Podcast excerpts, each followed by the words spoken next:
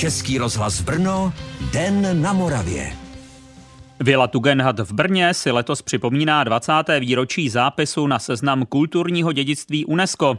Při této příležitosti navštívil vilu s mikrofonem redaktor Zdeněk Truhlář. Památkou ho provedl manažer komunikace Petr Dvořák. Brněnská Vila Tugendhat, asi nejznámější funkcionalistická památka v Brně, Místo, kde se podepisovala dohoda o rozdělení republiky, památka, která je zapsána na seznamu UNESCO. Právě tady se scházím s panem Dvořákem, který mě dnes vilu provede. Pěkný den. Dobrý den, hezky vás u nás vítám. První, co mi zaujalo, tak jsou tady ty zvláštní přístroje. K čemu to slouží? To asi nevypadá jako nějaká památka. Není to památka, ale je to nutné pro ochranu vlastně našich podlah, které tady ve Vile Tugenat máme, které víme, že už za dob, kdy Tugenatovi ve Vile bydleli, byly trošičku senzibilnější, takže eh, musíme si obavit boty s takovým speciálním návlekovacím stroji, takže vás poprosím, navlečeme si návleky a budeme pokračovat do hlavního obytného prostoru. Máme obuto, pojďme se tedy vydat na prohlídku vily. Sestoupili jsme po částečně točitém mramorovém schodišti a vcházíme do úžasného prostoru. To je tedy hlavní obytná část vily? Ano, je to ten nejslavnější hlavní obytný prostor, nebo občas teď moderně nazývaný skleněný pokoj eh, vily Tugendat, nejslavnější a nejobdivovanější místnost celé vily. Celková plocha je tady zhruba 241 metrů čtverečních a vlastně je to dokonalá interpretace oné základní myšlenky Ludvíka Mise van der Roheho, architekta budovy o volně otevřeném plynoucím prostoru.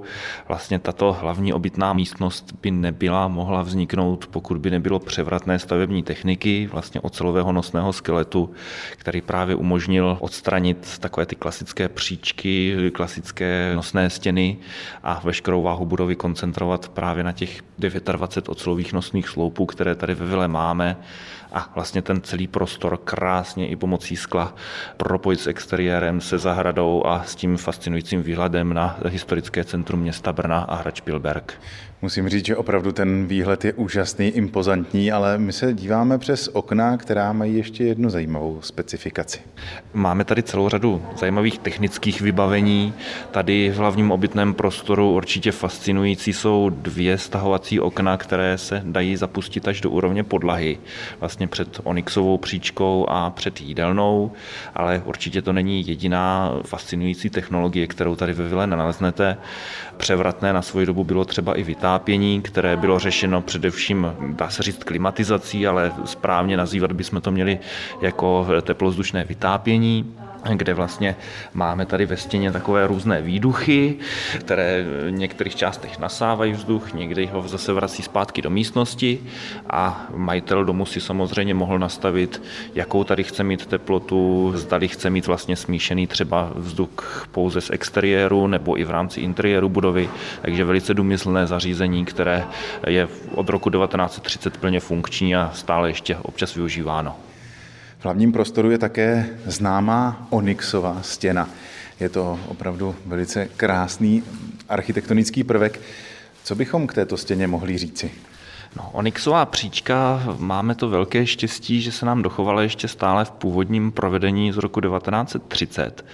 No a e, její asi nejslavnější vlastností je semitransparentnost, což je vlastně vlastnost Onyxu, to je polodrahokam, která v praxi vlastně znamená, že když je slunce nízko nad obzorem, třeba pozdě večer nebo v průběhu zimy, tak sluneční paprsky prosvítají touto stěnou a ona v závislosti na tom mění svoji barevnost. Takže když by člověk chtěl vidět to nejkrásnější zbarvení, tak by si musel počkat někde na prosinec, leden, únor, kde je vlastně slunce nízko nad obzorem. Ale trošku to tady v rozích můžeme vidět, že vlastně je tady taková drobná změna barevnosti do takové oranžové až červené barevnosti, což je velice oblíbený motiv a kterou obdivoval nejen mís, ale tu Genatovi a vlastně všichni návštěvníci Vili tu Genat v průběhu historie. No a právě exotické materiály, luxusní materiály, hodnotné materiály jsou zase jeden z klasických prvků pro tvorbu Mise van der Rohe. Tady ve Vile se potkáte třeba s makasarským ebenem, s palisandrem indonéským, se zebránem, takže s italským travertinem, takže s řadou různých eh, materiálů, které určitě v každém domě nenajdete. Dalším zajímavým prvkem, který navazuje na hlavní prostor, je také zimní zahrada. Moc krásný prostor, je vidět, že květinám se tady daří. Zimní zahrada je určitě zase prvek, který třeba ve 30. letech byl velice často obdivován návštěvami tugenatových, především třeba v zimních měsících, když vlastně zahrada krásně zapadala sněhem, tak dívat se přes tady to zelené prostředí zimní zahrady do exteriéru je zase fascinující prvek, který můžeme obdivovat teda v zimních měsících. Samozřejmě Vila Tugendhat nabízí v průběhu celého roku neskutečné pohledy do exteriéru. Přicházíme ke kulatému stolu, který obepíná taková zajímavá stěna, také do půlkruhu. Tady je to místo, kde se podepisovala dohoda o rozdělení Československa? Dá se to tak říci. Vlastně ten stůl, kde pánové Mečiar a Van Klaus podepisovali dohody o rozdělení Československa, tak už tady nenajdeme. Máme tady vlastně repliku původního stolu, který zase respektuje původní návrh Vili Tugena ze 30. let, takže má takové zajímavé segmenty, které se dají odstranit. A stůl tudíž může mít tři různé průměry pro variantu od asi 5-6 osob až do nějakých 16 osob sedících.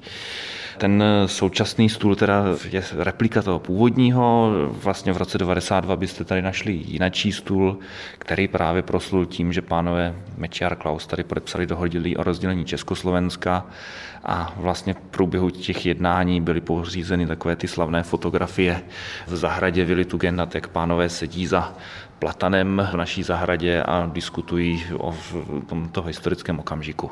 Ano, ona samotná zahrada je také velice zajímavá. Co bychom k ní mohli říct?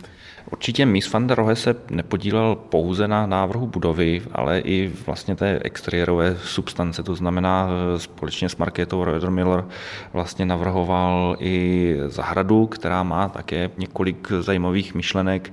Ku příkladu, když vilou budete procházet, tak si všimnete, že v nejvyšším podlaží vlastně je vidět co nejvíce z panoramatu města a pokaždé, když sejdete opatro níž, tak se ten výhled na město trošku uzavírá, až nakonec, když vejdete do zahrady, tak eh, zjistíte, že jste v zcela privátní sféře, kde je dominantním prvkem takzvaná zdůrazněná prázdnota, to znamená velký prostor trávníků, kde si mohli hrát děti, kde rodina samozřejmě užívala luxusu tohoto objektu.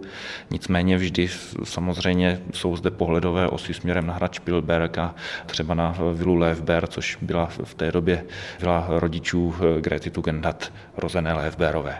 Společně s Petrem Dvořákem, který se ve Vile stará o vnější komunikaci, si procházíme vilu Tugendhat.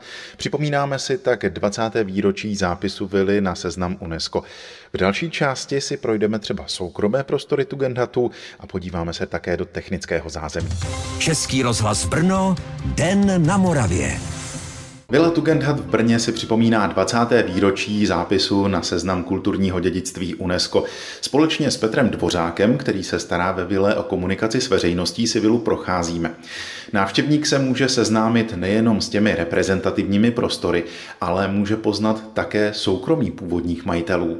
Určitě vlastně ta naše rozšířená 90-minutová prohlídka nabízí teda celou řadu možností, na co se ve vile podívat.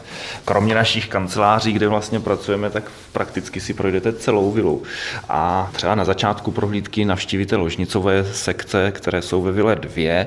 Vlastně jedna pro rodiče, pro paní Grétu a pro pana Frice a potom jsou dětské pokoje, kde jsme teďka zrovna vstoupili teda do prvního dětského pokoje, který byl pro dva syny, ačkoliv teda, když vila byla navrhována v roce 1930, tak počítalo se s jedním synem, s panem Ernstem, který vlastně se narodil v roce 1930 přesně, potom v roce 1933 k němu přibyl druhý syn Herbert, který tady měl takovou menší postýlku. Je to, myslím, na tom nábytku, na té instalaci krásně vidět, vlastně pro koho bylo určeno co.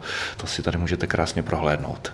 Vidím, že součástí toho pokoje je také umyvadlo a průhled ven na terasu a opět výhledy na Brno. Mhm. Vrchní patro, vlastně ložnicové patro, jak se mu taky někdy říká, tak u těch rodinných pokojů vlastně nabízí vždycky vstup přímo na takzvanou dětskou terasu nebo horní terasu, chcete-li, kde je fascinující výhled na hlavní dominanty města Brna, na hrad Špilberg a na katedrálu svatého Petra a Pavla na Petrově. No a tady ty dětské pokoje samozřejmě skýtají řadu zajímavostí. Třeba když se tady dělali průzkumy kvůli památkové obnově, která ve Vile proběhla 2010 až 2012, tak se třeba na původních omítkách našly i třeba otisky od rodičů, od dětí a tak podobně. Vlastně pokoje, které tady můžete projít, tak jsou všechny vybaveny nábytkem dle dobových fotografií, takže se vyráběly skutečně speciální kusy nábytku podle původních rozměrů, podle původních technologií, vlastně všechny nátěry, všechny omítky se všechno opravovalo tak, aby to skutečně respektovalo rok 1930 do toho nejmenšího detailu. Vcházíme do prostoru koupelny. Musím říct, že tady na mě opravdu dýchá taková prvorepubliková atmosféra, třeba i z těch vodovodních baterií. To bylo určitě cílem, aby na vás dýchla prvorepubliková atmosféra. To, co tady v dnešním stavu nemůžeme v koupelně vidět, tak je vlastně takové to mezistádium, řekněme, 90. let, těch prvních roků v novém miléniu kdy vlastně koupelnu, kdybyste ji navštívil, tak tady z toho vybavení, co tady vidíte dnes, tak byste neviděl prakticky nic. Původní je tady samozřejmě ten světlík s ovládáním vlastně ventilačních okének, ale co se týče třeba obkladů, co se týče sanitární keramiky, co se týče vany a takových detailů, tak to bohužel v 80. letech bylo vlastně nahrazeno tehdejší keramikou a tehdejším vybavením, takže v letech 2010 až 2012 se došlo k opravdu detailní a rozsáhlé vlastně obnově do toho původního stavu, který můžete si porovnat tady na fotografiích, které přímo z roku 1931 máme vlastně od Rudolfa Sandala mladšího. A tam si můžete klásně porovnat, že skutečně ten dnešní stav odpovídá tomu, co tady měli Tugendatovi, to znamená třeba rozdělená umyvadla z důvodu hygieny, protože za první republiku bylo považováno za nehygienické, aby byly ruce umývány ve stejném umyvadle, jako se čistili zuby, takže na boku tady máme plivátko, můžete si všimnout, že skutečně vše se vyrábilo do detailu, takže popisky jsou tady kalt, warm v Němčině, protože rodina, ačkoliv mluvila teda oběma řečmi, jak česky, tak německy, tak eh, samozřejmě tím prvotním jazykem byla Němčina. Potom taková speciální záležitost. Je tady přímo u vany, kde je takový častý dotaz, co je to tady za věžičku chromovanou. To je vlastně výpust vany, protože ve vaně vevnitř nevidíte žádný špunt, plus máme tady takové táhlo ve stěně, to je zase zvonek na služku. No a záchod je splachovací, ale nádržku nevidím žádnou. Není, není, není, ale je to samozřejmě všechno odpovídající tomu stavu z roku 1930, takže v řadě z těch koupelen i funkční, takže eh, bylo to řešení, které se tehdy takhle krásně využívalo. Ano, je to opravdu jeden detail vedle druhého, včetně držátka na toaletní papír. přesně tak, přesně tak. I samozřejmě ty obklady samotné si zaslouží pozornost, protože vidíte, že jsou instalovány vlastně na takovou tu malou spáru, což dneska už je celkem problém. Vlastně v celé vile Tugenat to musel eh, provádět pan restaurátor Miklíček, takže je to skutečně takové velké dítě, které často bývá přehlíženo, ale určitě stojí za pozornost. Po ocelovém točitém schodišti se dostáváme do suterénní části, kde je technické zázemí. Je tady několik místností a v jedné z nich je takový přístroj, který mi připomíná klimatizaci. Máte pravdu, nacházíme se v hlavní strojně vzduchotechniky. Vzduchotechnika teda není úplně jenom jedna jediná místnost, jsou to vlastně ještě další tři místnosti, kde byste našel třeba mísící komoru, filtrační komoru, ohřev, ochlazení vzduchu. My teďka se nacházíme u toho vlastně hlavního hnacího prvku celého systému ve strojovně, kde najdete takové dvě základní části, elektromotor, který pohání nasávání vzduchu pomocí ventilátoru.